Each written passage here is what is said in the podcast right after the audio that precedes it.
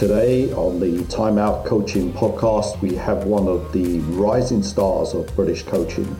He has established one of the top academies in the U K, which has successes not just on the national level, but also in Europe. He has produced numerous players who now play at the N C double A Division one level and the professional levels as well. I'm pleased to welcome Coach Neil Hopkins. Hi, Tony. How you doing? Um, obviously, I just want to just preface uh, the podcast to the start of the podcast by saying that, um, you know, you were a really trusted and valuable assistant to, you know, certainly some of my biggest successes when we were together at Mersey Tigers. And um, obviously, I've been involved with some of the stuff uh, that you've done, you know, at least on the outside looking in at uh, Myerscough. So that at least gives uh, context to uh, to our to our talk that I, I know a little bit more about you than than some of our viewers would did uh, today. Yeah, I think this is, what is it, ten or eleven years in the making, um, from me making sure that you had a had a coffee and you were sorted before games to uh, now, now here we are. Definitely. Well, you know, let's talk firstly, um, you know, in a, quite a quick way about, you know, your introduction to basketball, um, you know, where where was that love of the game, and, and and did you start seeing some early, early, you know, from an early period of time about, you know, the, your involvement in coaching? Yeah, I think, like, well, firstly, obviously, the the backstory is, and I think I'm maybe the second, uh, this is my second conversation, I think, for the Time Out podcast. Um, I think I was the, the, the, well, was the first one. I didn't actually know that, that was going to be a podcast at the time. So now I know that um, with you, I, obviously, we can uh, have our conversation, take it a different direction. So a lot of the backstory is actually on that first one in terms of how I first got into basketball. I think really, you know, it was from being, it, my my story is probably a little bit different to some of the guys that you've had on recently. And obviously, you know, I'm, I'm uh, humbled to be in their presence. Um, you know, the likes of Laszlo, Tim Lewis, and the guys that you've had on recently have been, you know, awesome conversations. Um, I started playing late, and, you know, as as I had a, you know, on the on the Hoops six podcast as well, you know, I wasn't ever uh, someone that was going to pursue the game to an elite level as a player, because that wasn't really an opportunity that was afforded to me. And I didn't know the game, you know, in that sense. You know, the the background that I came from in terms of, you know, geographically, there wasn't, you know, there wasn't that culture. And, you know, I was basically a product of my environment. But one thing that I've always been is like an avid sports person, and, and I've played sport across, you know, a, a lot of different levels, come from a sporting family. Um, you know, I've always, you know, been competitive and done as much sport as I possibly can. And I, I think basketball was the sport actually, you know, in my youth, in my, you know, when I was younger, the, the one that I gravitated to, you know, and, and fell in love with at an early age. So, actually, you know, from a from a playing perspective, you know, I've, I've always played and tried to be active with the sport. Um, but from a coaching perspective, and I know that obviously that is a, you know, the the remit of this of the podcast. Um, I my first real introduction into coaching um, was I. I didn't foresee myself progressing as a basketball player, and I wanted to do something else within the sport. And I also wanted to, you know, get away and get university experience. So I moved to the University of Central Lancashire um, to study a degree in sports coaching. And in doing so, um, I was always very proactive in terms of trying to, you know, work and earn a bit of money and this, that, and the other. And, you know, then I started coaching the community-based stuff. And I think from that point on, really, you know, I was kind of hooked. I think you're going to ask about some of my earlier Uh, you know, influences with regards to, you know, how I did get into coaching. Well, yes, through my parents and stuff like that, but also, um, you know, Laszlo, I mean, I will give some credit to someone like Laszlo Nemeth, who was actually delivering one of the modules on the degree that I was teaching, and uh, oh, sorry, the degree that I was um, on. And he was someone whose passion and enthusiasm came across in the lectures that didn't come across typically from other lecturers. And, you know, you could see that his lived experience was something, you know, that was was unbelievable. And, and that was inspiring at that point. Um, another, another kind of how it all fell into place, I guess, is upon graduate. Well, actually, when I was at university throughout that whole process, you know, through the ages of eighteen, nineteen, twenty, twenty-one, um, I was the, the captain of the, the university team. And in doing so, I was trying to lead sessions and trying to put extra things on. I think that was something that, you know, I, I really hung my hat on early, was always trying to go the extra mile. And this was whilst, you know, coaching at the local community club and stuff as well. Do you think, just on a, a side issue, um, do you think that if you had stayed in that Worcester-type area that, where you were born and raised and uh, brought up in, do you think that if you hadn't gone to the Northwest, which had a quite a vibrant basketball scene, that, that you could have had taken a different path? I don't know. It's a really good question. Um Because you, think, you had a lot of basketball going on in Northwest, like you had said, you know, you know, community stuff, and you were you you you've often referenced about playing in, in the local leagues, and then you had, you know, the Magic and the Giants, and there were academies going. There was all kinds of stuff that was going on. Yeah, I I, I don't I think that. my route was going to go, I think I was going to go into basketball no matter where I was. And I did actually look, you know, at my university choice, I was looking at like U E L and London and places like that as well. And it, at that point, it wasn't, um, I wasn't consciously thinking I'm going to go into coaching. I, that wasn't, uh, you know, something that was consciously going to happen. But but also, I think by definition as to who I am, I'm, I'm someone that, um, you know, if someone asks me to do something, I'll go and do it for them. And, you know, I'll, I'll try and, you know, almost a little bit of a servant in that sense. And, you know, especially during, you know, the early years and that age. And I take a lot of that from my, my dad. My, my dad is someone that, you know, he, he does so much, so much stuff for, uh, you know, he's actually within field hockey. He does, a, you know, a hell of a lot of stuff. And I've, I struggled, I guess, to say, uh, no, I won't do that. And I think when people started to realize that I hadn't, you know, uh, a passion for basketball, it was quite easy to ask me to come and do something. And I think had I been in Worcester, London, wherever, then I probably would have found that route and that pathway, you know, anyway. I just think that what I hear, you know, at the point of moving up here and graduating from university and progressing to Runshaw, which was the first place, mm. I just think that I had a blank canvas. And I had a couple of people, um, you know, when I was at Runshaw, there was a, a guy called Roger Lee, who was, um, he, you know, one of the senior lecturers there. And he he was an, he enabled me. Um, so, you know, when we, if I had an idea to go abroad to, to, you know, if we had a tournament to go to, for instance, he was like, yeah, I'll drive the bus. You know, however we need to make it happen will happen.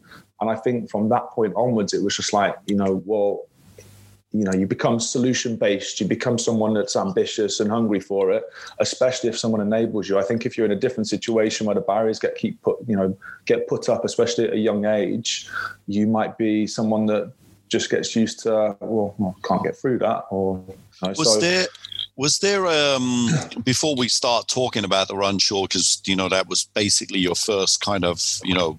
proper, you know, structured stop.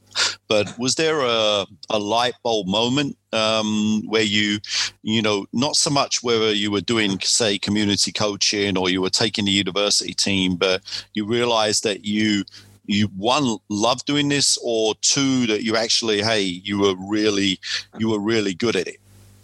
No, not not really. No, I, I think at the point when I was still with the university, and you know, obviously I'm you know work with these guys now. We, you know, the guys that I was at that, you know, the likes of Nick McCarthy, and you know, the guy that works with us now called Dave Collister. Like the group of our university team, we're still quite close. And I think actually it wasn't necessarily a light bulb towards coaching. It was competitiveness. It was, you know, I, I, I've always been someone that's super competitive. Um, you know. Uh, probably overly so in some in some certain, certain situations. And, you know, we, we had some success through the university team, but actually I was competitive and I wanted to make the team better so we would be better. And it wasn't a, it wasn't a necessarily about coaching. It was more about us trying at that point to win. I didn't correlate the two. You know, I didn't put them together. It was more about like, let's win, let's win, let's win. And I think what, I think that, that was something that my the coach at the time, a guy called Craig Wright, probably saw.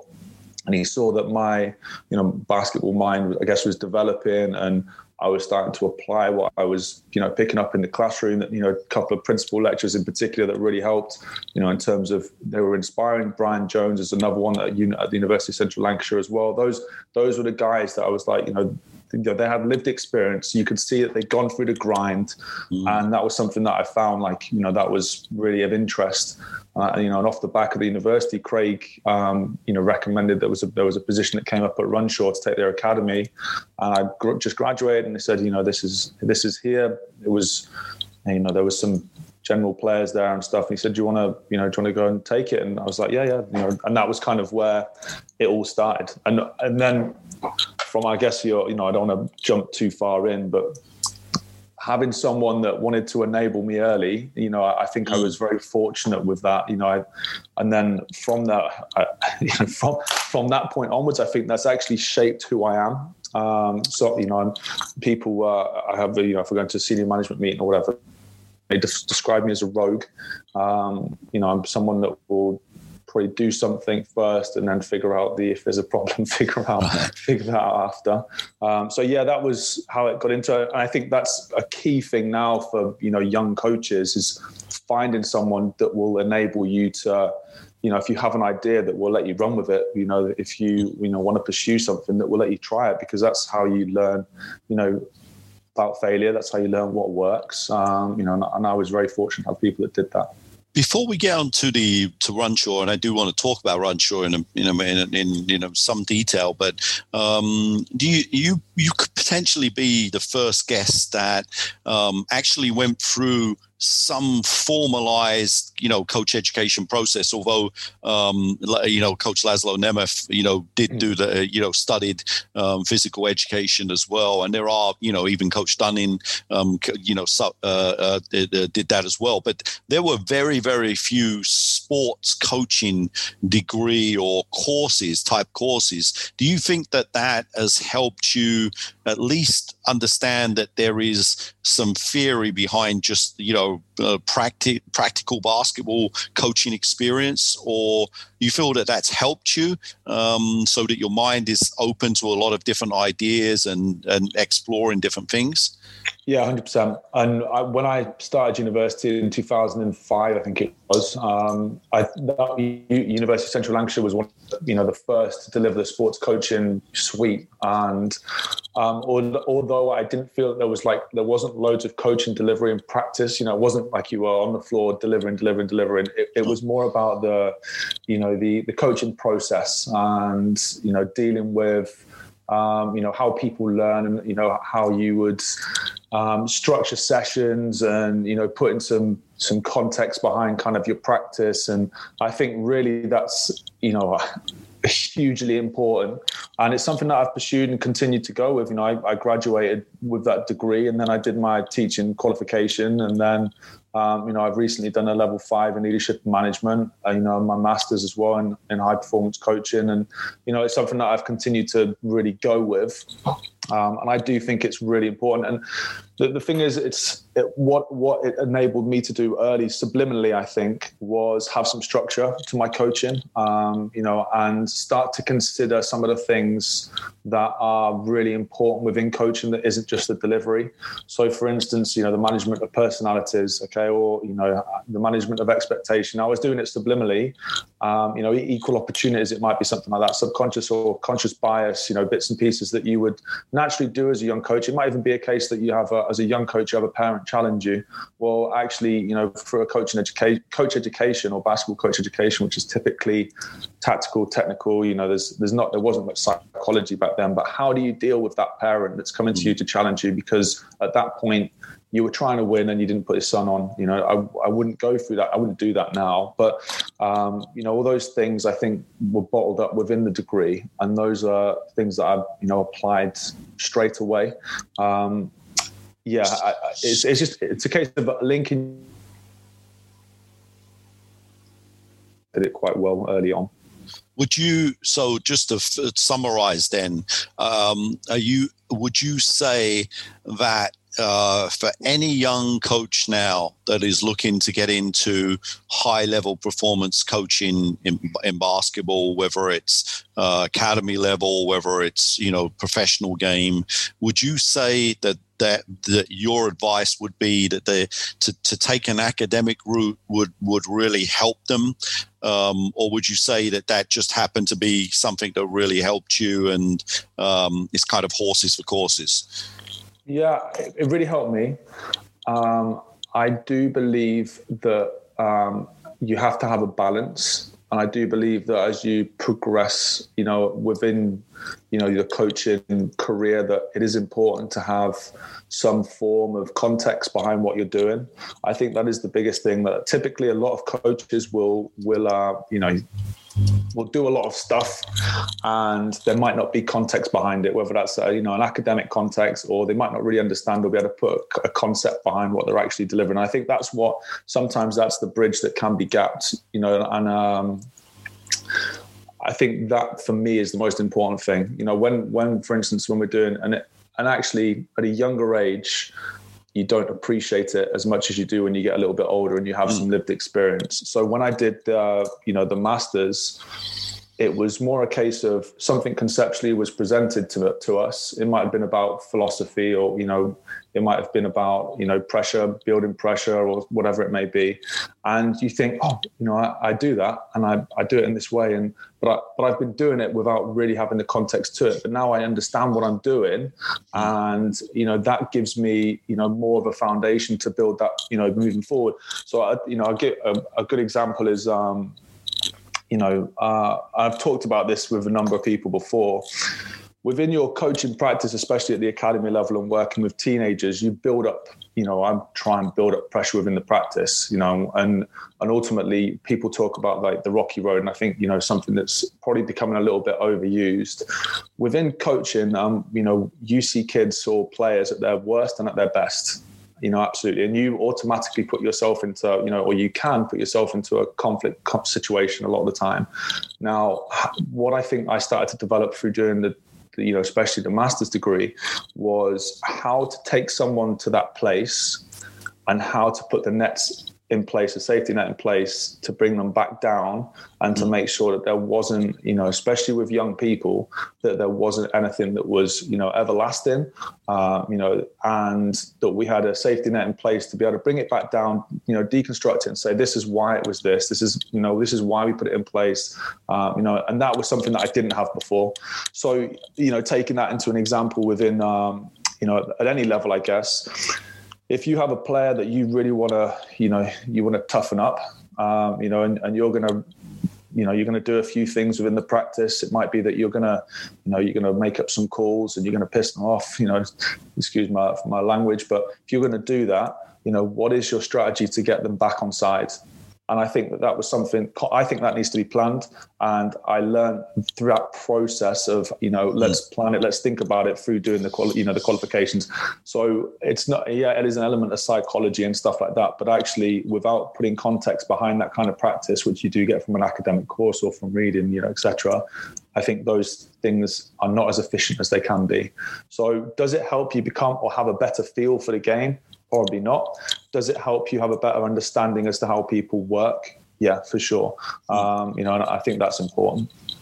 So let's go and talk about the the Runshaw situation, because um, even though you've done a couple of podcasts and um, you know uh, interviews and stuff, um, I don't think that um, you've talked enough about, you know, Uh, first of all, um, how successful you were, you know, in given the resources that you had. Um, talk to me about, you know, that part, that process, and um, the fact that you were on the court and playing lots of games. You know, how that was developing, you know, your your your your coaching philosophy, and, you know, understanding the game and and how you were going to approach it. Yeah. So uh, aside from having the enablers, um, I, I was pretty much on a on an island from a coaching perspective. And I, at that point, when I st- when I started at Runshaw, um, I you know was just hungry, eager. I was doing the Northwest stuff. Read, like you know, I was coaching. You know, every day, driving to a different school, and you know, just trying as much as possible to to um, to gain some money, obviously, but you know to. Just do everything I possibly could. And um, Montreal gave me a great platform. Had a you know a couple of courts. I could round a corner. I would drive in, do the morning stuff, individual work. Would do team-based stuff. I was on my own, so you know I uh, obviously was you know the the god of that situation. Uh, you know, and being on your own, and not having anyone to to challenge you or correct you, and it was really a case of at that point I wasn't there wasn't a great amount of age difference between me and the players. And it was more a case of, you know, Neil, can you come and work us out? Can we, you know, we want to do this, we want to do that. And I was, of course, at that point, yeah, yeah, let's, you know, let's get in there and let's do it.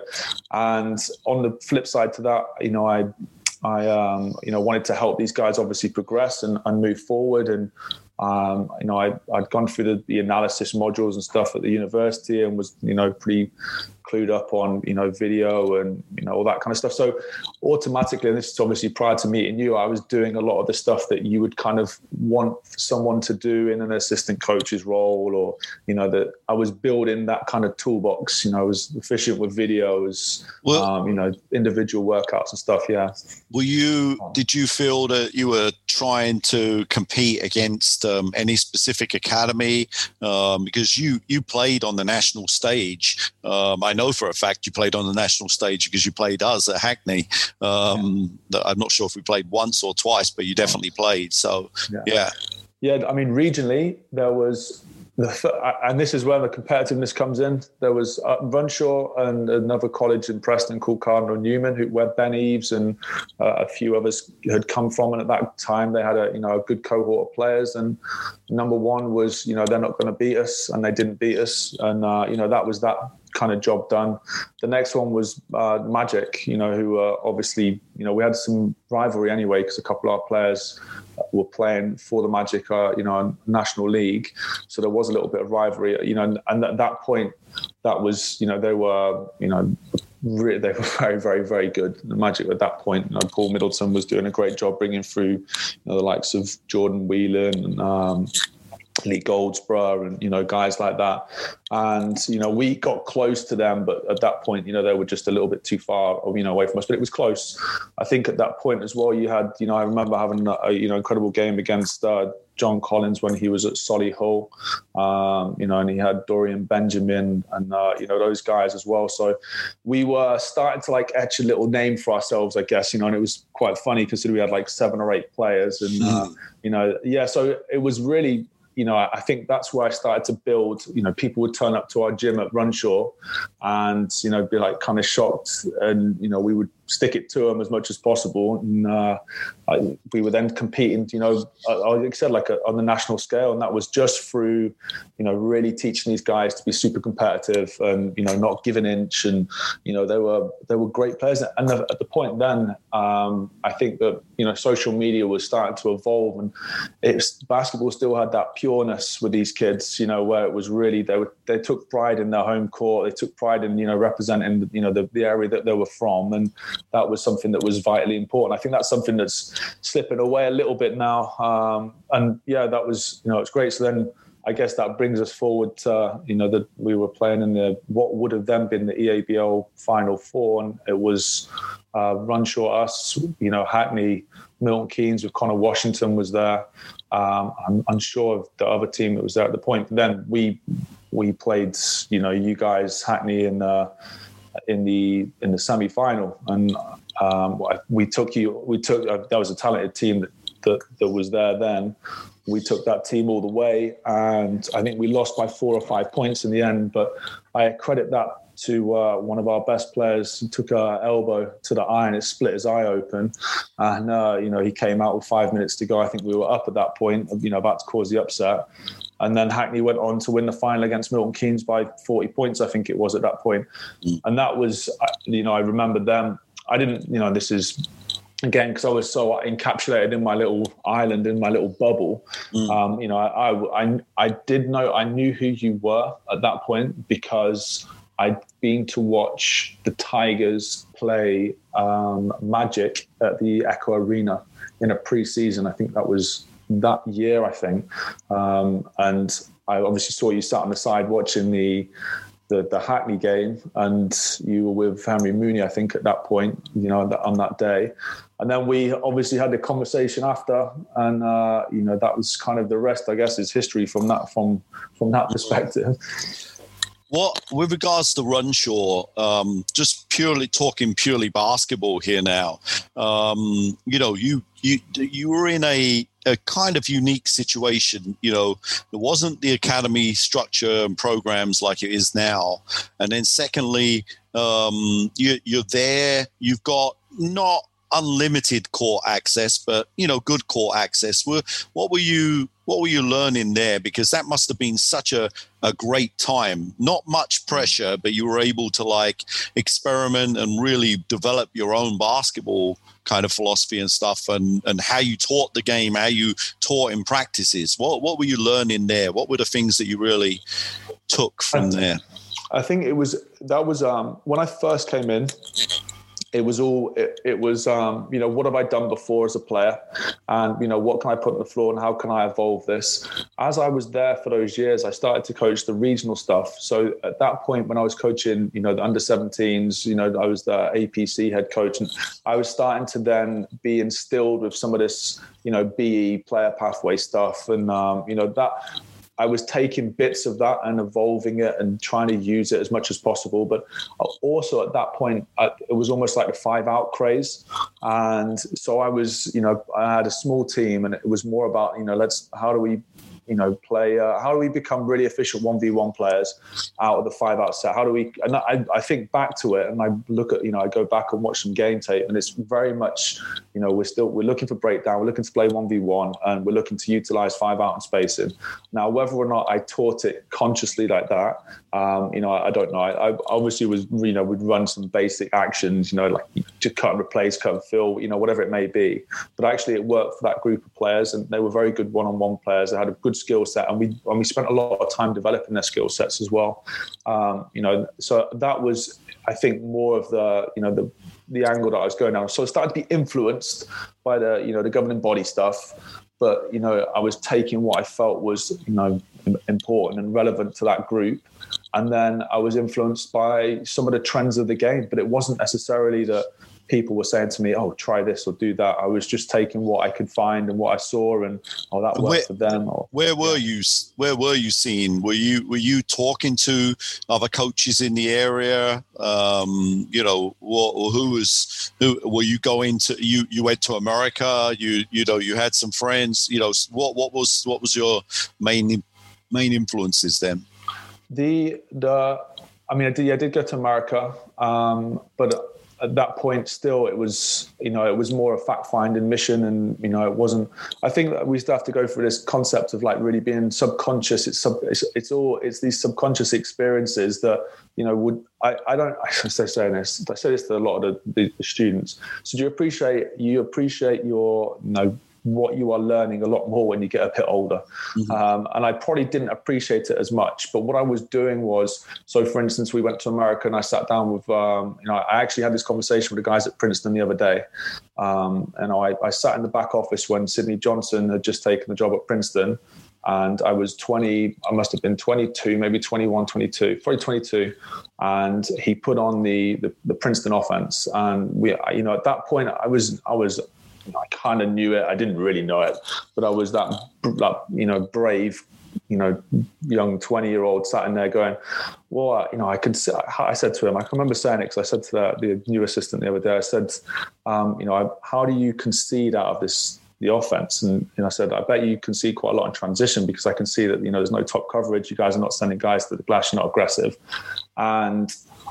As I was sat there, the phone rung, and it was Pete Carell on the on the phone, and uh, he said, "I'm sat here with this cheeky English guy who's questioning your uh, your offensive uh, your offensive structure." And, and I was like, wow. "Right." And then and then he said to me, he put me on the spot. He's like, "Well, what do you do then?" And then, you know, I'm like, "Ah, okay." So you know, like talk them through. And actually that year, um, and this is the, the guy, the assistant said this to me the other day. He said, well, they went to the Final Four that year. Well, not to the Final Four, they went to the dance that year. So uh, obviously I had a big part of that, um, you know, addressing their transitional defense. So yeah. It was more a case of I was harvesting all of these little, you know, I, I remember watching Sam at, you know, at Manchester, you know, he was uh, an advocate at five out. And then he started to evolve that and drag other players into it. And, you know, just really, it was a case of just watching a lot of basketball, not really understanding what I was seeing conceptually, but, you know, just starting to pick up trends. And again, going back to the sportsman stuff, uh, and this is something that I think is really important. If you have a feel for sport and you understand spacing, typically, you know, through any sport, I think that you're positioned well to be able to, you know, to to coach and understand, you know, how, you know, sport works and, you know, almost simplify it to make it, you know, make it work for you and the players that you have. And that's, it was never a case of putting in all these crazy systems and, uh, you know, like trying to run this and trying to run that. It was more a case of, right, how do we get it done nice and quickly and efficiently?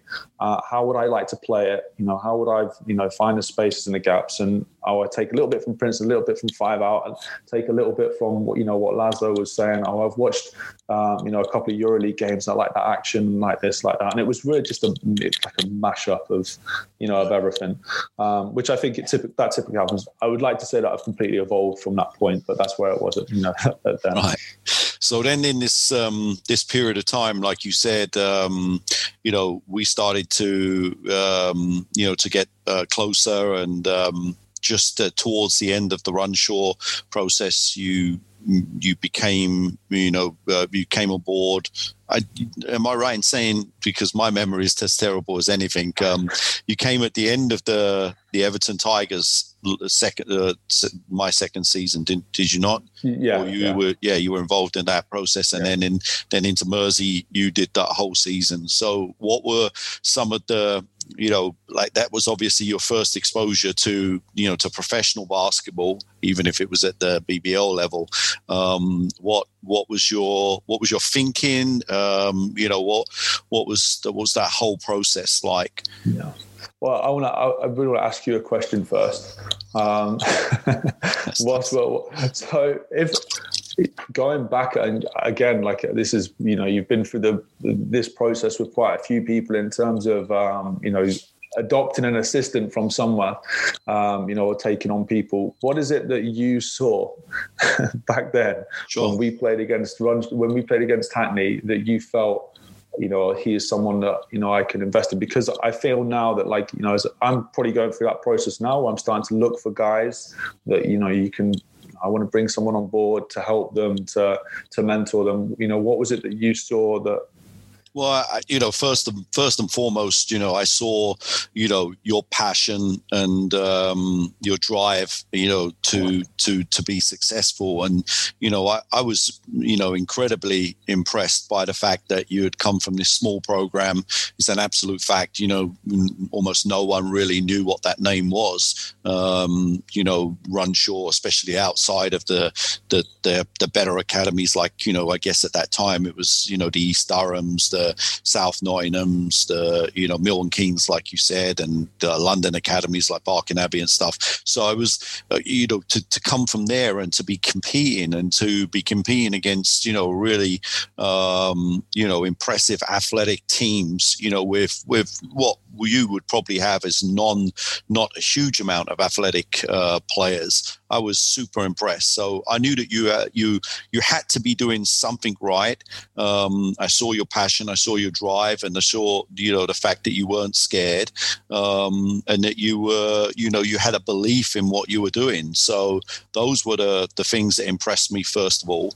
And then, you know, after that, um, you know, I, I I keep making this point sometimes through uh, in our podcast, but you've heard me say this many many times, um, you know, in various group settings, or, you know, as a as a young coach, you can't be afraid to keep asking questions, and you can't be afraid to um, challenge yourself by going somewhere that you're probably going to feel uncomfortable in. And you weren't, you know, you, you started talking to me, you started uh, developing a relationship and conversations, and you would constantly ask questions. So for me, Um, I just saw someone that really, really wanted to be successful in this game, wanted to get better. Um, and and at this moment, I don't see um, as many of those younger coaches out there. I see coaches that um, believe that they have all of the answers, where, you know, we know that that's not, you know, the case, and or they just don't ask enough questions. So th- that's my answer to you on that. And, uh, you know, it's definitely, um, you know, I was proved right, you know, um, you know, I guess I was so proved right. Yeah. But I, I think, I think that's a really, you know, and I, I look at it now, and I was having this conversation with someone the other day, and it's like the next cohort of coaches that's coming through, you know, like I, I feel like I sit between the lines, and I'm like, you know, I'm thirty, I'm thirty-three years old. I feel like I'm, you know, I've been in this game for a lot longer, and it'd be interesting to see whether you put me as a rising star or, uh, you know, a legend. But if I'm a rising star, I've been, I've been rising, I've been rising for ten or eleven years or whatever well, it is. And it's, it, it, go on. Just, just, just before you answer that, it's really interesting because, um, you know, ten to twelve years ago, or certainly um, when I came back to the B B L, Um, that's how I exactly felt. I felt that I was still a young, a young coach, and I was still had a lot to prove. Um, and but there was, I didn't know where that that's next that that kind of legends level was, and I didn't know who was underneath me as well. I did feel a little bit on an island, and I know exactly how you would feel as well. Although there are a few guys that are kind of in your bracket at this, mm. or I would put in your bracket at this moment. Yeah, and but I, I do. do fear a little bit for the next group. You know, I, I do agree that there's a, a cohort of coaches between the age of maybe like thirty and forty, but I think actually under the age of thirty, I think that there needs to be, you know, there's a, it's a different generation now, you know, and it's exactly as you said. And I, I think this is, this is with, obviously with exception, but a lot of people, you know, do have all the answers, and they're almost afraid to be challenged. And I feel that's worrying, you know, that is worrying. And I think one of the biggest things, you know, we're actually going to go into that journey with you a little bit now. You know, when I had that opportunity with you, um, you know, obviously I grabbed it with both hands, and I and I had the durability to stick it out. So durability was, you know, um, traveling from here to wherever. You know, I think, you know, that was a big that was a big deal. I think the first the first experience that I had properly with you that I really do recall was you. Uh, we we were struck. We were playing down in Essex, and we were struggling for a kit. And I had to go to Runshaw. I didn't have the key, and I had to climb through a hatch to get a kit out. And then I had to drive a minibus with James Jones, um, you know, Drew Sullivan, those guys down to Essex, you know, do everything, you know, go and find a way to wash the kit, blah, blah, blah. Like, you know, and it was the durability to do those jobs and not think, and think, do you know what? This is what I need to do at this point. And, you know, after a little bit of time, that was one thing. And then the other thing that I remember is we were sat in the, I don't know, we were playing uh, Tim Lewis's, the, the Leopard. Was it? No, it was um, when he was at Essex. What was the team called? The Pirates. Pirates, yeah. And at half, no, before the game, um, you know, I was stood there, and you would always, you know, I would I would write in my notepad, and I, well, this is actually, I learned to do this. You did your te- your pregame, and you said, you turned to me and you, you said, you covered everything, absolutely everything. And you said, you went, Neil, is there anything that you need to say? And, uh, you know, you always give us this, because the assistants, you always give us that voice to, you know, to, to say something. I said, I think I remember, I do remember saying, um, the rims are, the rims are really tight, so look out for long rebounds. And uh, that was, that was the start of it. And then, so then, you, you know, but those things again, like you put, you, you know, I know a lot of people, you put them under that situation and go, right, give me an answer, and you you know you like, oh, I'll melt away. I wouldn't know what to come up I, with. So I always used to. I, I haven't told this story too many times, but um, you know, like when I was the assistant to Chris Finch, you know, on the Great Britain teams, and the same goes even for when I was with Laszlo. Um, you, you know, I there were there were times where, you know, I'd be mad inside myself because every little thing that I had to say, they covered in their pregame meeting. So when they turned to you and said, you know, um, Tony, is there anything you, you want to add? And you're just like, you know, no, I think you've covered everything. And it used to make me mad. Um, but but but but at the same time, you know, you realize that um, those coaches were, you know, next, you know, next level, and they were they they really understood what they what the game plan was and what was what was needed to be said. But yeah. of course, assistants are there to pick up anything that wasn't said yeah. or was, you know, maybe that head coach had missed. So yeah, there's always I, those situations. I went into this, uh, so I've evolved through that process, and I would always, you know, my notepad, obviously, you'd do the stats, and I'd always write down a couple of points, and you, you know, after we'd go and stood, we stand there and we go through the stats, and I'd always hold one back, could always hold one point back, and I was I was hunting the, uh, you know, we go through it, and I'd say it, and I, I was always hunting when you go, that's a good point, Neil. That's a good point. and, I, and then I, I knew, I was like, that's a good half time for me. So, yeah, but that that that evolution of, you know, like going back to that point about, you know, the next generation of coaches, it's like, number one, as a as a head coach, you know, and I've obviously gone through this evolution now, are you are you enabling the person that is, you know, committing a hell, you know, if they're committing that amount of time for you to know for, for nothing and doing all that stuff. And, you know, assistant coaches in particular, they're going to be up all night clipping film, and they want to impress, and, you know, they're, they're having obviously relationships with the players, and there's a lot of effort that goes into it. You know, just enable them with their voice, you know, allow them to put them under pressure to do it. And I think that was something that, you know, I, I picked up from you very early on, and, you know, I always appreciate that. And that was something I think over, obviously, the championship, the winning year, that started to develop, and you know, I, I felt that I started to, you know, develop pretty good chemistry with you and the other coach and staff, and then obviously that led into the second year where, obviously, it was a bit more challenging, but still we had a younger group, and you know, I felt that there was a different, it was a different emphasis, and you know, I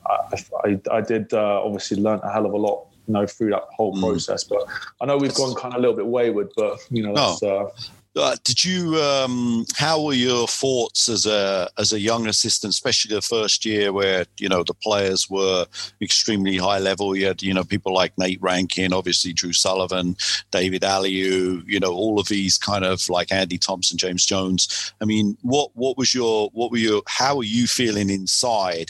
You know, when you had to make a coaching point to them, when you were when you were doing the video session and you were having to do something on breakdown. What What, what were you, were you were you were you nervous, or were you starting to feel empowered? Um, how was that? How was those? I was, I was probably quite naive, um, and just in. But this is the innocent wonder. I would give it that. You know, like you know, you'd make a point, and you know, they probably thought about it five times over. Um, you know, but but also that you know, we had a great group of guys that. You know, would they might not hear it, but they were listening. You know, so you know that, and that's you know, I think that I you know I've had conversations with the likes of Dave now, and you know, Dave, for instance, Dave Aliu. I, I think that I had enough respect within those you know that group, and the respect wasn't necessarily from like my, my basketball you know knowledge and pedigree and you know what I'd done, but it was more from my work ethic and passion for the game, and the fact that I would you know do anything I could to make that situation as as good as I could, and you know also you know deflecting away from you know some of the pressures that you were under, which I didn't appreciate because there was stuff going on off the court, and I just turned up and did what I could from a basketball standpoint, and that was I think that innocent wonder was something that maybe you know the players would appreciate. And um, you know I also think as well though, that when we started to get into the season, obviously you know and again this is uh, we were having a lot of success, so it's easy in that situation, you know it's easy when you're winning. And um, I think as well that in any of the rough moments, especially you know I remember you know particularly your relationship with referees in some games you know could get a little bit heated, and I think that I started to get on a good level with you in terms of, you know, how I would, you know, I was only, I was at certain occasions where you would tear, like, you know, you'd tear, tear me to pieces or whatever, but, you know, I wouldn't, I was never, I wouldn't avoid it. I keep talking to you, keep saying stuff, you know, if you were getting into the refs, I'd be like, come get, like, pull, pull you away. Like, let's leave it now. We know what's going to happen here. There was a couple of times I think where, you know, I, I would obviously be watching the game and, you know, picking out tactical things, and they started to like it started to work a little bit, and I think from that point on there was you know more and more of a trust. But also I remember, and I used this term with um you know I actually used this term with the guys that I had last year, that was the team of destiny in your words, and you know I was part of that, and I think that everyone was locked in ready for it you know from from the top, you know, all the way down to, you know, the, the water guy, you know, everyone was locked in and ready, and it didn't, it didn't matter what was happening. We were just, you know, we were, we were, we were ready to go, go out swinging every game, and everyone was on, on the same, on the same hymn sheet. So the culture of the team was awesome. Great. Um, last quick question on that situation. Um, and these are, you know, I'm putting these, point, putting these points in because they're really important for younger coaches um, that do get themselves put into these situations. But just talk to me about being an assistant um, and having to, you know, to say referee and um, be, you know, active in practices. Um, you know, you've got um, possibly one of the toughest characters to have to referee in Drew Sullivan. Um, you know, ha- how how did that? How do you approach that? And what what's your mindset? You know, when he questions for twenty minutes in the practice, why you made that call? I think, you know, a big thing about it is understanding that, you know, particularly the likes of Drew and, you know, the guys that we had, these are ultra competitive guys, you know, that look for their marginal gains. And, you know, off, you know, off a referee, for instance, that is a, you know, there's wins to be had there. But ultimately, this is, it's it may be personal in the context of that game of basketball, but off the court, it stops. And, you know, ultimately, I think that that's something that's really important to remember. And this is, this is again, I think this is, are, are the, the, you know, can coaches, especially young coaches, be too cute? Yeah, for sure. And, you know, actually back then I didn't, like I didn't care. Like I was not bothered about that stuff. Mm-hmm. Um, you know, I, I would say I was quite, you know, there was an unshakable edge in that sense. And ultimately they're competitive. And I think that going back to my experience, not necessarily as being a high level player, but I, I do feel like I've got a very good sport mind, and you have to understand that, you know, you have to understand that these guys are the, the top of the, you know, the top of the tree. They're super competitive, um, you know, and you've got to be able to balance that rationally against, you know, the, you know, the personal side of it. You know, they're not going to actually going to kill you, even though they might say that in the game, and they're not actually going to do that. But, you know, that's, I, I think nowadays, again, you're going back to that point, and this is, you know, this is, I don't want to set you off, I don't want to set off either. I see these people come out of all these opinions and stuff on Twitter, and they get challenged. Someone will ask them a question and they block it. They block that person, you know, but you can't escape the fact, benefit of being stuck behind a computer, being a coach. Mm. You know, actually, when you're on the floor and you're having to be challenged in questions, and again, comes back to that situation I was talking about before, about what is the process to deal with that conflict. Mm. Well, I'd already kind of gone through that subliminally and, you know, you know, been educated in it, but also was thrown into it, and you have to figure it out.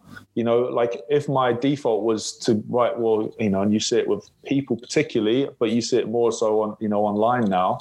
If one of the players had decided that they were going to take, uh, you know, a problem with my coach, and I was just going to block them, for instance, right? You know, you know that isn't going to work. And then we do have a personal issue.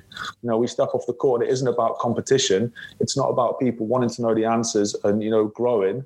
It's more about, well, you did this and I did that, and and that for me is like a, you know, a huge. I think that's a huge problem now. Are, you know, young coaches in particular, you're putting yourself in a situation where you're you're going through conflict and you're being challenged, or are we becoming, you know, too cute to that now?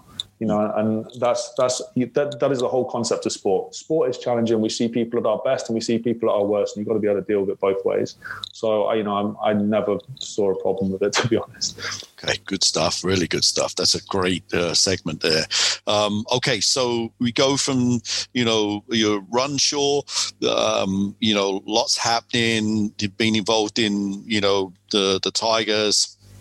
Um, that's starting to unravel a little bit towards the end. I, I, I leave to go to to to Germany. Um, so ha- explain in very, very quick terms exactly how you ended up um, at Myerscough, and uh, you know, talk. Let's talk about, you know, the establishment, uh, establishing that program. Well, this the story. This is where this this is where. Um... That period when I finished with the Giants, sorry, with the with the Tigers, I remember having uh, I met with the, the then owners at Charnock Richard Services, who offered me the head coach's job um, for four hundred pounds a month, whatever. I think I remember having this conversation with you and being like, "This is just going to go one way," and, you know, we obviously didn't take it. Then I ended up you know, obviously with the Giants, um, their second coming. So I was, you know, moved over there with Jeff. And at that point, obviously, we recruited the likes of Dave, James, you know, guys that we're obviously familiar with. So there was, you know, some good, uh, you know, it, it all kind of synced up. Uh, the Runshaw thing kind of came to an end off the back of, you know, and, and you know, this is another story for a different day.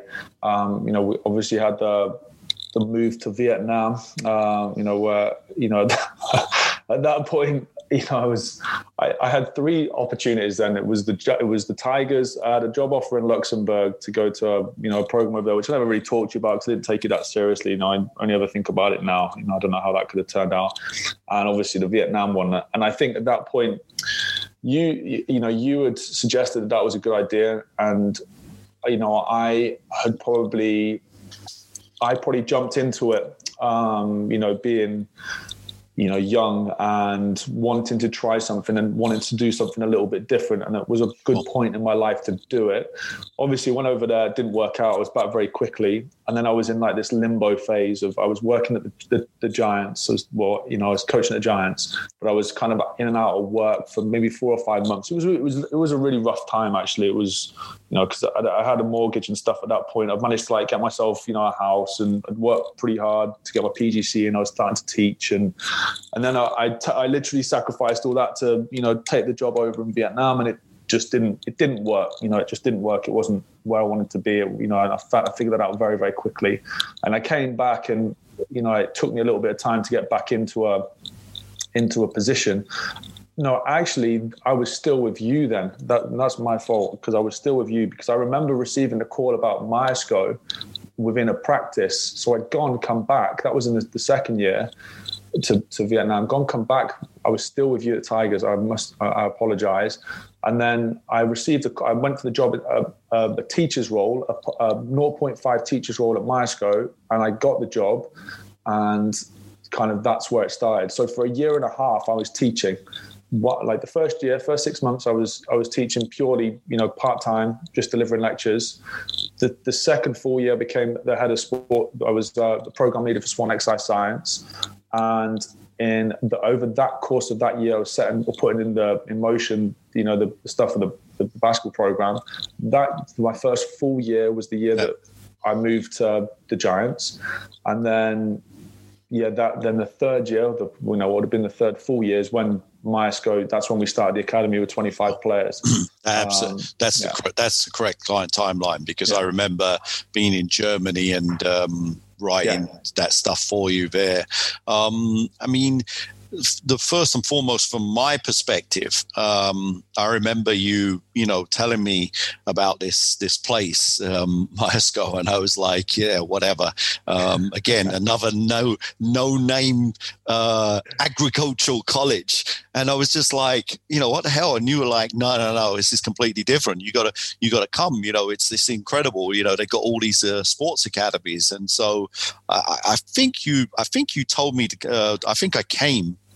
And, you know, the moment I arrived, regardless of the lack of the basketball facility, um, I, I thought you could be a dynasty. You know, I, you know, I didn't say in those words, but I thought you could be, you know, the best academy in the country. And the simple fact was that you had the, the accommodation and uh, the ability to bring you know, kids in, in a true academy process. And that's no disrespect to, you know, Barking Abbey or Charnwood or any of the other really good academies in our, in our country at this moment. But you have this, you know, had this unique situation. And I remember saying to you that, um, you know, if you can just get this going and you get it on the straight and narrow, you know, you're going to be unstoppable.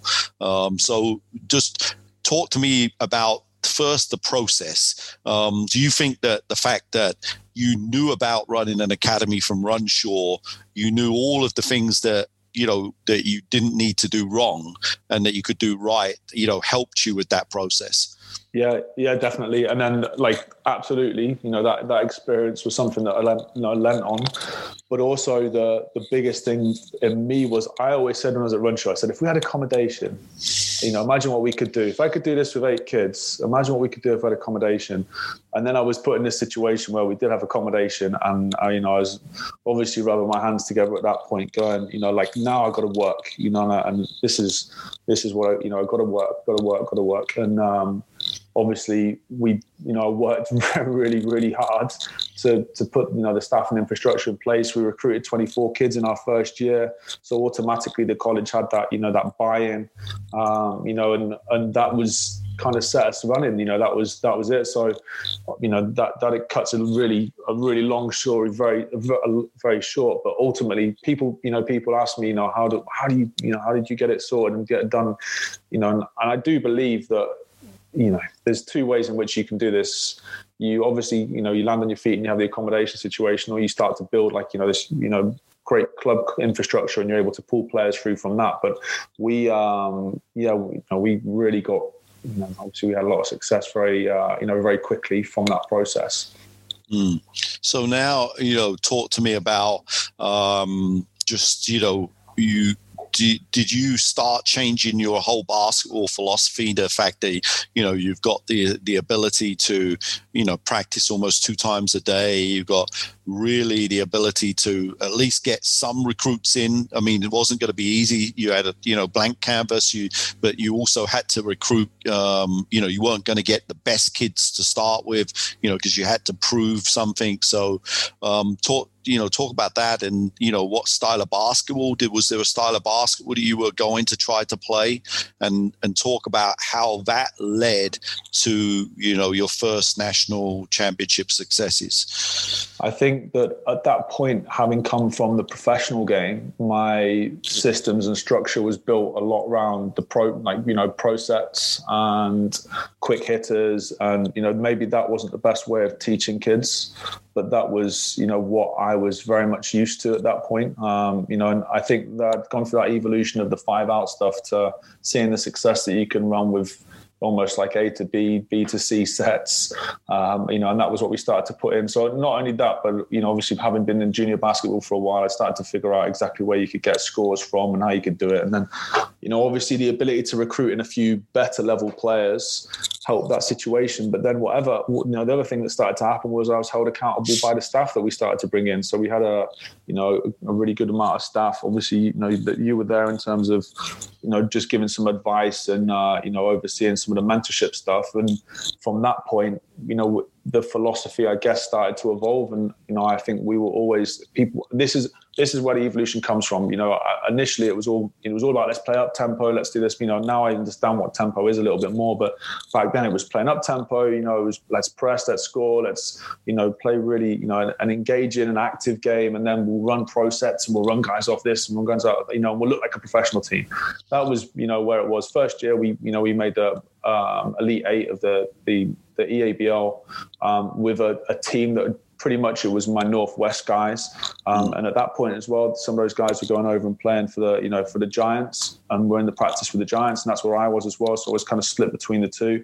And then the second year was the first year where we really, you know, we not so much, we did recruit, you know, we had, you know, some, some two Irish players, you know, a Bulgarian, and, um, you know, we, we did have a good group together, you know, some of the best players that obviously we've had through the program. And that was the year that we, you know, we, that we won the national title. And still it was based on, you know, the process. Um, it was based on the, you know, a lot of the professional element of basketball that I'd picked up from, you know, you guys or the Tigers and the Giants. Um, so you win your, your first national championship. I mean, what, what changed after that? Um, you know, do, do, do, was the process of, uh, you know, expectation now was really high. Um, you were getting different levels of players. You would get, you know, for the first time, I guess, instead of you having to convince um, people to come to you, you know, people wanted to come to Myerscough. You know, it was the, a destination. Uh, what, what, explain a little bit about that. Yeah, that, that made a, you know, that did make a big difference. And as you know, I know we were talking a little, you know, and, and the questions that noted on recruitment, the recruitment did shift because we did have more people showing more of an interest, and it became a lot easier, especially the higher level players. You know, I was, I was coaching with England then as well. in that crossover summer, and a, a few of the guys, you know, joined us, you know, off the back of that. Um, Carl Carey was one of them. Um, so, yeah, it, it did change. And obviously, you know, I, I always say the one of the hardest things within coaching is, you know, winning. But then a more, even harder thing is winning again. Uh, you know, that the year after the national final, we went back to national final and we lost. Um, you know, and that was really, you know, I think we went undefeated for eighteen months. We didn't lose a game for eighteen months within the academy structure.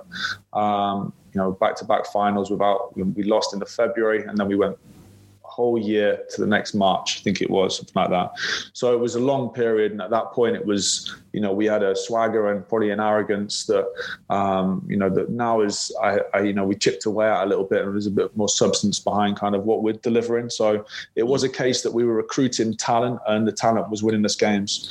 And, you know, that for me, at that point was enough, because that's what I understand it, I understood it for. But then, you know, as we moved into these latter years, it's that's you know, the, it's more about developing the talent, you know, and the, and the winning will come, you know, not the other way around. So yeah, I, I want to ask you a big question about that, because um, you've been a huge advocate in um, promoting your players in your academy, um, you know, to get them to to the next level in America, um, and to give them that opportunity of, of performing on in in in, in that environment. Um, you you weren't the first to, you know, produce these little videos and to work really hard on social media and to really, really develop contacts. But you definitely, you know, right there at the forefront. Um, so is that mindset um, one of the first points that you want? You want to Uh, continuously get your players to play at the highest level so they have the next opportunity, um, and then the winning will come on top of that? Or is it uh, kind of a split? What, what do you, what's your philosophy in your mind about that now? Yeah, I mean, it's, that's a, it's a great question. Um, and this is where the balance needs to happen, because to win it, and so what is what is basketball ultimately about? You know, for a guy that progresses, well, someone wants to recruit a winner. You know, you need to be ready to win, and I think coming from a winning program helps, because they understand the pressures that come with that. You know, not only just winning, but like I said before, winning again. And the you know, the, but then the the issue that you have is is when you start to progress up the levels, winning looks different. So for instance, with junior players, you know, you will naturally start to hit ceilings. You know, some of them, you know, that their ceiling might be that it's division three, and at this point, you know, they can't progress further than that. But actually that isn't sufficient for someone that wants to go and play division one N C double A, for instance. So you've got to be able to provide an opportunity for them. But then I had this, you know, we played obviously last night, and uh, I, you know, I said to the guys, we played against Derby, you know, top of division one.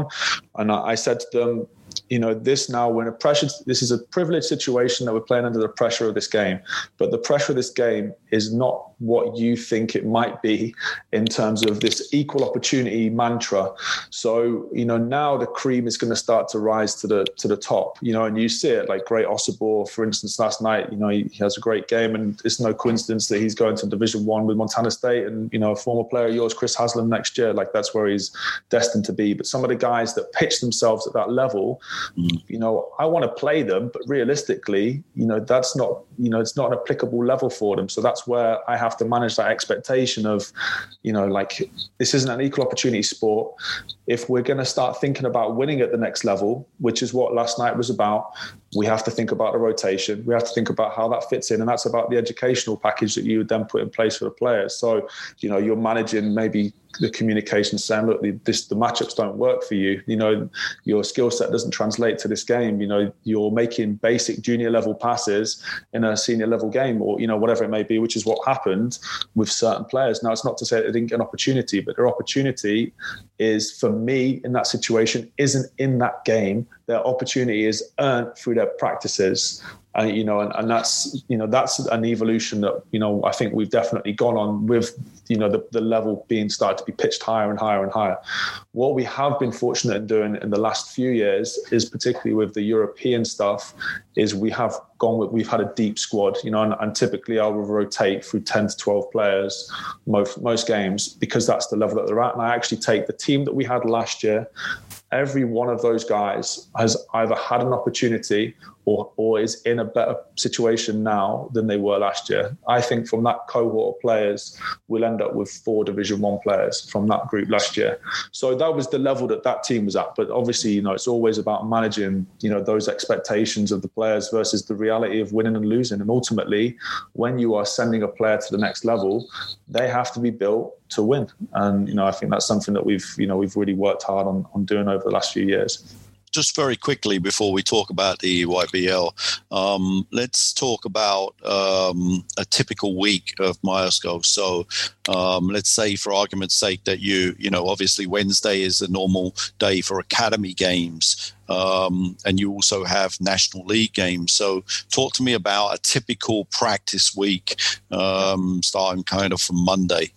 We typically practice twice a day, every day. Um, so on a, on a Monday, for instance, you know, that's that's combination of S and C as well. So they have strength and conditioning every day um, uh, alongside the team practice. Uh, so on a Monday, for instance, they'll have a team practice. We usually go quite hard on a Monday, uh, followed by a strength and conditioning session. Tuesday, um, they have shoot around in the morning. They have individual reps, shoot around, small small group Uh, reps early in the morning, team practice in the afternoon, strength and conditioning after that. And again, we go hard on a Tuesday, even if it is a game on a Wednesday, because, um, you know, typically the games are not overly competitive. You know, that's, you know, within the the E A B L. Um, so we can afford to go hard. Then with Thursday, um, we usually have like a, almost like a prep practice for the weekend. You know, we, well, they have, a, sorry, they have Tuesday morning, they have a session as well.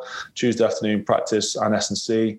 Friday morning is when we will do our scout walkthrough, you know, anything that we need to get in place for the weekend on a Saturday, Saturday game or Sunday game. And then one of those two days off, Saturday or Sunday. So, you know, it's pretty full on, full time, you know, like it's a lot of delivery, um, you know, so yeah, it's as full time as we could possibly make it, I think. And then the guys get access to the court in their own time as well to, you know, for extra reps. That's one of the benefits of having your own court pretty much, is they can get in there and shoot. And, you know, we're really fortunate with, you know, our staff are just, you know, unbelievable. And obviously, well, the benefit that we have is we have six staff within our program, and typically someone's available to go and, you know, shoot or rep or, you know, work individually or jump in the S and C suite with them, or, you know, and I mean, obviously you've been there, our S and C suite's attached to our office pretty much, and the court's attached to our office. That's our haven. And, you know, the guys get access to that really as and when, um, you know, obviously we'll provide as a member of staff available for them. So yeah, it's, it's pretty full on. Great. Now, you um, from, you know, pretty much from the start of the Myerscough process, um, you always emphasized about um, trying to get, uh, you know, additional competition, whether it was um, playing in National League or, more importantly, you were always trying to expose the players to European competition. So you started doing that by going uh, to tournaments and, uh, you know, it's it's it, it culminated in, you know, joining E Y B L. And and obviously last year, you know, with the incredible achievements. So, you know, kind of explain that process. So explain that, you know, what, what was your philosophy with, with that, pardon me, and also, more importantly, um, explain what E Y B L has done for the Myerscough program. So we, uh, and I want to take this down a little bit of a coaching route as well, because this there was a, a significant event in my life that changed my uh, whole coaching mantra. And, you know, that, and this is, you know, I know we haven't we haven't dived into this too much, but, you know, on the whole concept of philosophy, and, you know, I want to just kind of go into there to start with. My philosophy has evolved from, you know, yes, you could say stuff like up-tempo, you know, hard work, this, this, this, this, this. When I did my master's initially, we deconstructed this philosophy and we took it back to, you know, what are the actual internal drivers that you have within you that you, you know, that you work upon. And obviously philosophy is overarching, but what underpins the philosophy for me is, um, you know, my... what happens internally, what I value, my beliefs, and, you know, yeah. And, and my, you know, my beliefs are based around accountability and, you know, measurability in particular. And, you know, that's something that I could dive into massively, but, you know, that's another hour. So, um, what happened was I went through that process, and then my, I was, this is where everything changed for me in terms of coaching and who I am as a, as a person. I don't believe that, and this is, you know, going back to that first point, I don't believe that you can be, this is my opinion, you can be an, uh, a standout leader of people or coach, teacher, someone like that, if you don't truly understand who you are.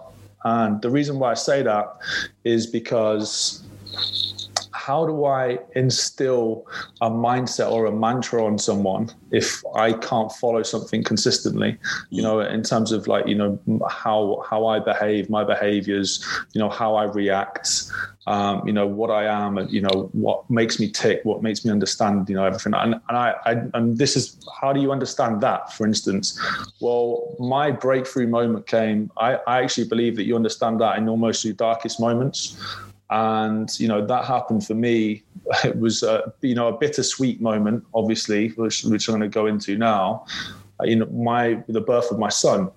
So, I mean, obviously, no, you know, this story, and, you know, um, you know, not to go into it too personally, but, you know, I, I was sat, sat in a bar in Phoenix at the Final Four, and my partner went into premature, you know, labor, and I was ten thousand miles away with, you know, my son en route at twenty-eight weeks, um, you know, and then I had to get home. And, you know, that process of that seventy-two hours, which, you know, she was in labor for, and, you know, my, my little boy, fortunately, obviously, he's, you know, he's in really good health, and he's, he's, you know, he's absolutely spot on. But that seventy-two hours was some of the, the darkest moments of my, uh, you know, like, I didn't know what was going to happen. I didn't know, you know, what, what is going to happen here. You know, your, your worst fears, you're thinking your worst, you know, your, everything is then rationalized as to who you are, what you are, what you're doing.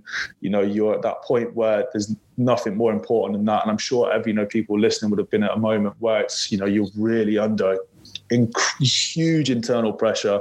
You don't know what's going on. You're p- worried, panicked, you know, you know, I, and I had, the, I had, for instance, I had a ten hour blackout window where I was flying, where I didn't know what's happening. Um, you know, and that gave me the ultimate level for, you know, how I react in those situations, who I am. And it gave me complete perspective on on life, you know. And it might like it might be a, for some others that might seem like an insignificant event, but for me that was, you know, that was pretty pretty big. And you know, it could have gone obviously a lot worse than it did, but I didn't know that. I didn't know the outcome. So that then was in my head, and that then started to shape this evolution of my philosophy and mantra based on values, beliefs, um, you know, doing things for the right reason, um, you know, and that kind of took me into this. This is why I bring it into the E Y B L.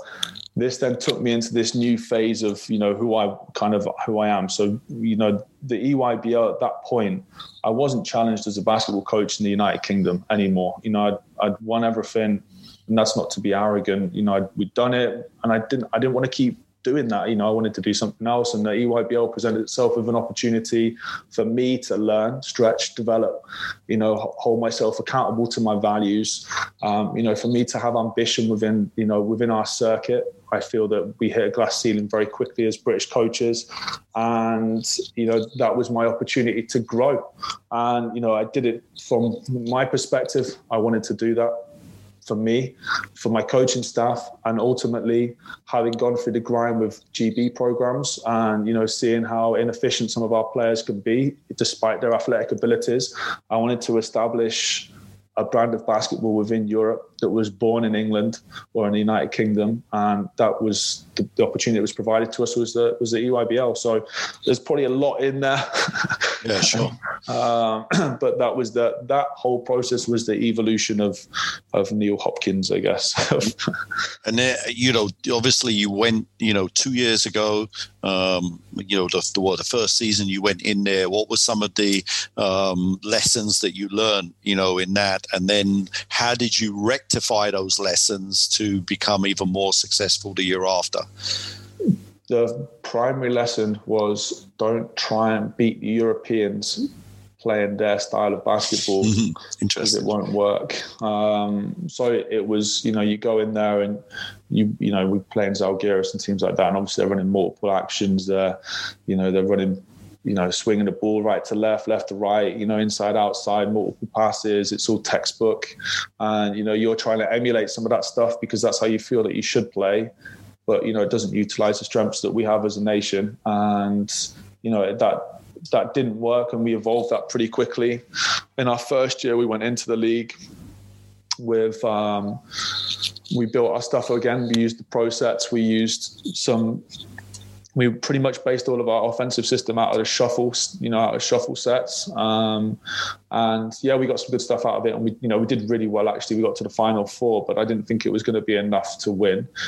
The second year, the way we evolved our game, um, the British style, how is it effective in Europe? Well, you know, you've got to maximize kind of what these players are, and that's great athletes.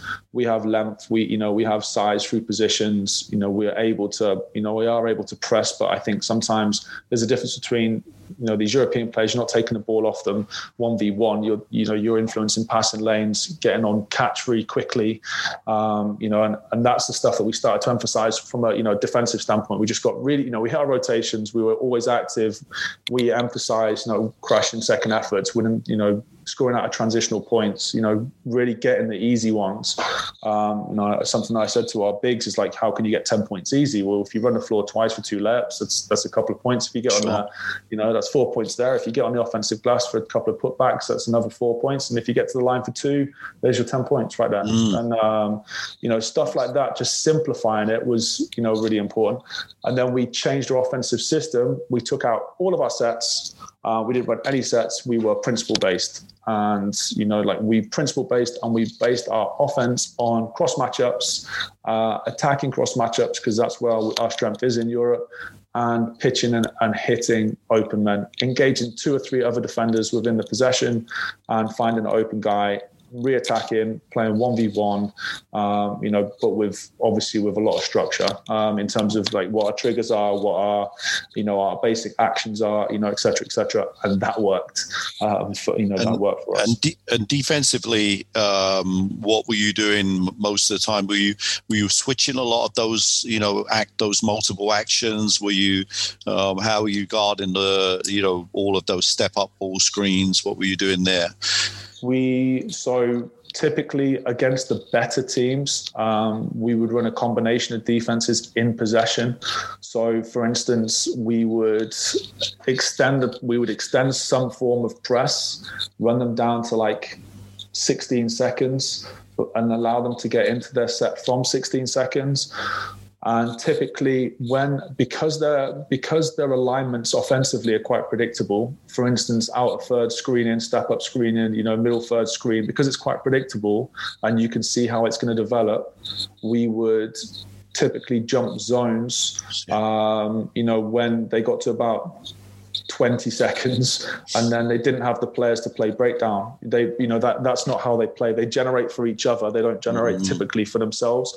And, you know, that really, really threw teams, um, particularly that Zalgiris. I mean, we beat them twice. Com- you know, once was, you know, comfortable, but that was their, you know, their junior Euroleague team. And, you know, those guys have gone on to, you know, their point guard is now Arizona, and, you know, he was next level guard. And, you know, those, those tactics really, just, you know, they just couldn't break it down. And then we were generating turnovers, you know, and we were getting out and running, and then we were doing it again. So yeah, that was that was kind of typically our movement. But that again, that comes back down to, you know, it, it was I'm I was this is where the feel comes back, was the right picking the right points to switch your defense.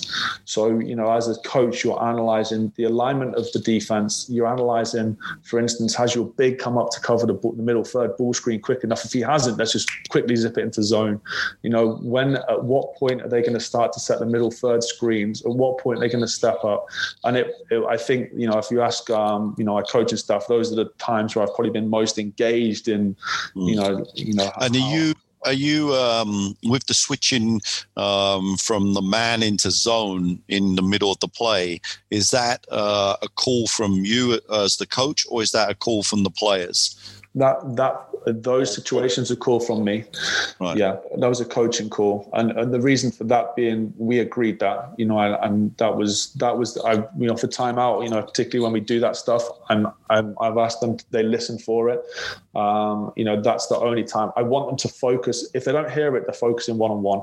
So what I don't want them to do is, you know, at that age particularly. This is the biggest, the, the, and, and again, this is one of my, um, you know, huge observations from European basketball. Players are able typically to focus on, you know, defensive possession or possession in general. But what they do struggle to do, British players, when you take them out there, is they struggle to concentrate on a specific action. And, you know, concentration is a is a narrowing of focus. So, yeah, they're engaged, they're focusing, but their ability to concentrate on the finer details of a possession is something they struggle with.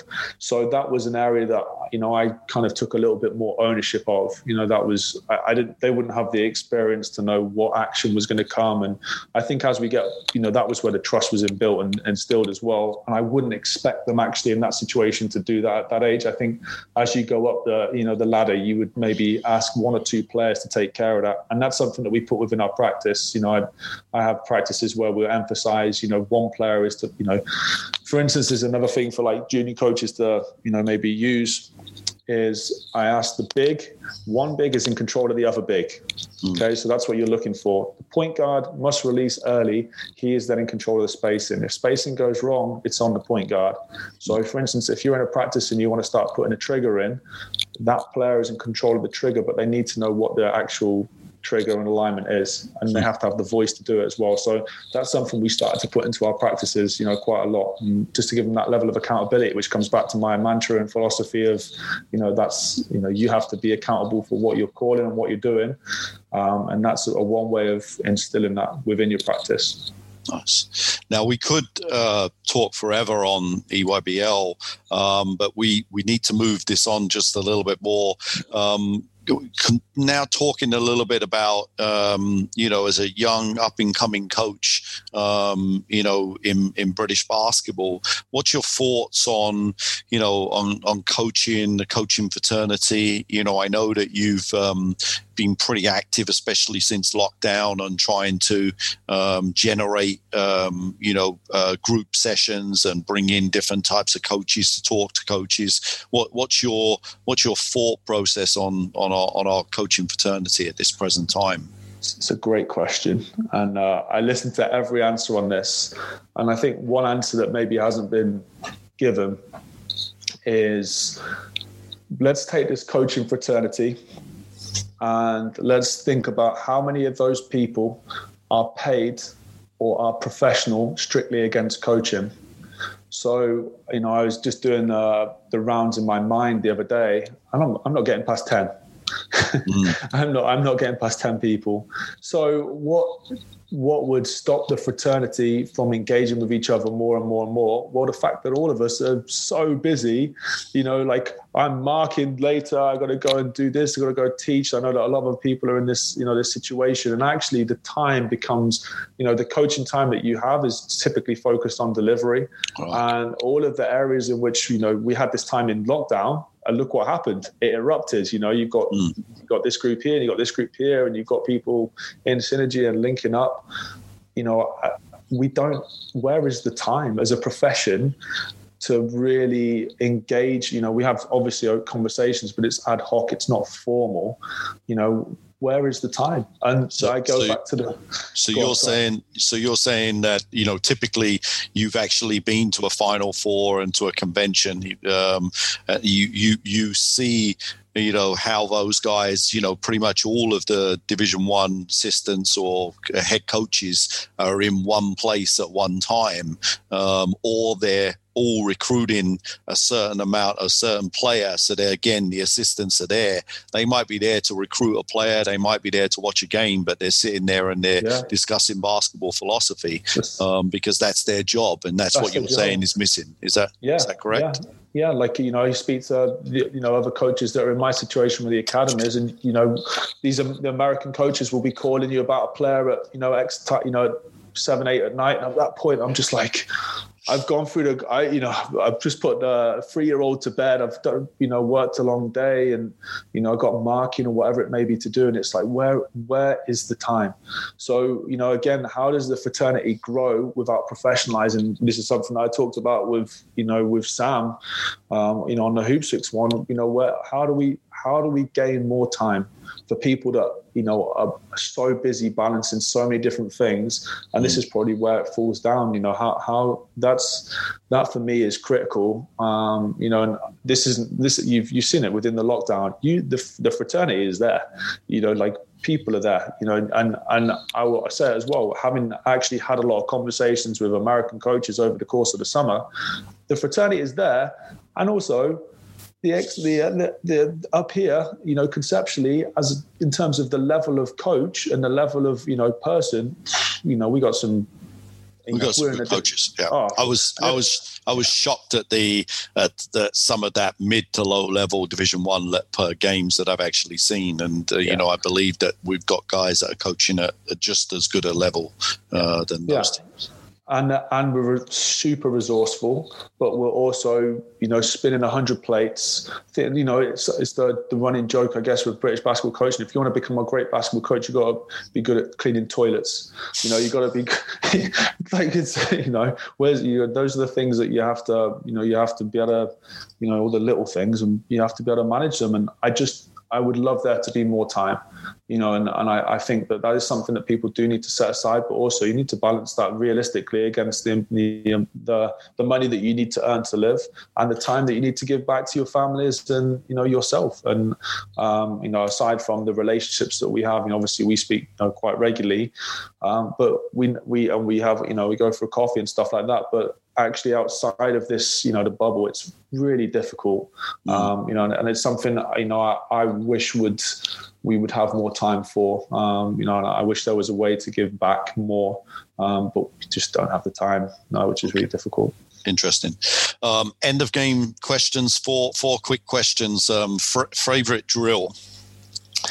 Um, so, Uh, the coaching staff that I work with would be, uh, you know, they, they don't know what's coming next. I, I put in a good drill the other day, which was uh, an, an evolution of some of the get back stuff that Don Showalter works with. Um, it's a by, transitional. By, by, by the way, that's a Nick Nurse drill, by the way, as well. Um, there you go. Nick, yeah. Nick, Nick ran that from, I mean, most of the Derby players would be able to say for almost, you know, twenty years. So that's a, yeah. and I believe he still runs it in Toronto from what I've heard. So yeah, yeah that's an interesting one. Go on, fire away. Yeah. So, so my adaptation of it is that we will start with, um, we'll send two guys, far free front extended who are on offense. We have um, guy put the ball off the backboard. He would then pitch ahead to the opposite two with transitional defense coming back. It's something that I will need to, I will video it, clip it, and send it to you.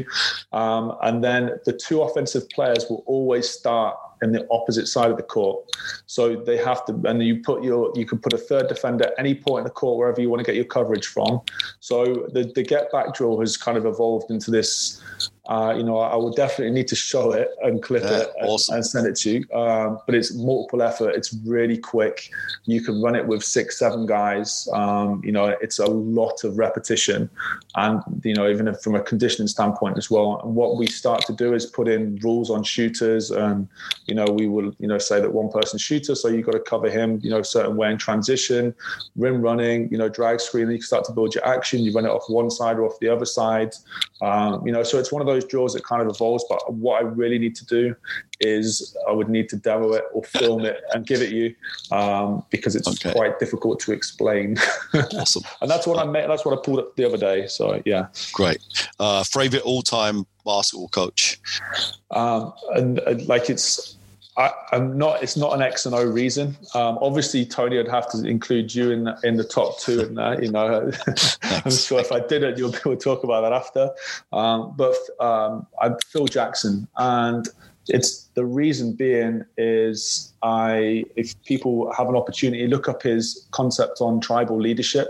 Um, you know, and I I just liked his philosophical outlook. And it wasn't, it was his player management, you know, and I, I also as well, when I went through a spell of, um, you know, transition, I guess, in terms of my knowledge of basketball, I read his autobiographies and, you know, I, I, under, I like this, the whole concept of the Star Wars and, you know, the managing of personality and he, the way he instilled this tribal culture with them. And, you know, I just, that was just something that really, I, I really enjoyed. Nothing to do with the triangle offense or anything like that, just his management of players and his, you know, his interpersonal skills, I think, you know, was, was something that I, you know, I really, really liked. Interesting.